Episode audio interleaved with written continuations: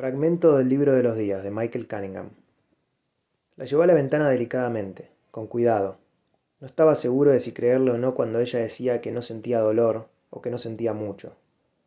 La ventana daba al jardín descuidado y más allá estaba el árbol bajo el cual habían cenado la noche anterior. Pensó que era un olmo o un roble. No estaba programado para identificar árboles. El árbol ocupaba el centro exacto del campo visual, como un centinela. Al fondo estaba la vasta extensión verde de la llanura, brillante bajo el sol temprano, suspendida, sin viento ni nubes, como si toda esa tierra desolada estuviera esperando que comenzara algo, que sonara una nota o un aplauso.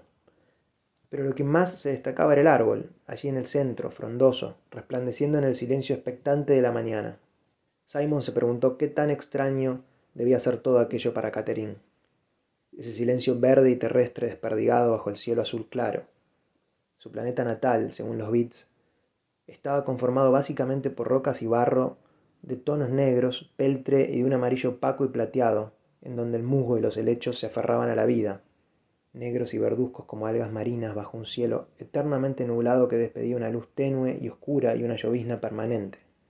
Estaba poblado por las aldeas que habían conseguido asentarse en los riscos y valles desperdigados entre las montañas escarpadas y cubiertas de nieve, encumbradas como titánicas catedrales muertas y grises, afirmaciones vastas e impasibles de roca volcánica y permafrost que se cernían sobre las chozas y los corrales, sobre los lotes precarios de jardines que no habían prosperado, sobre los pequeños torreones y capiteles de los reyes, réplicas en miniatura de los picos que despedían un resplandor oscuro.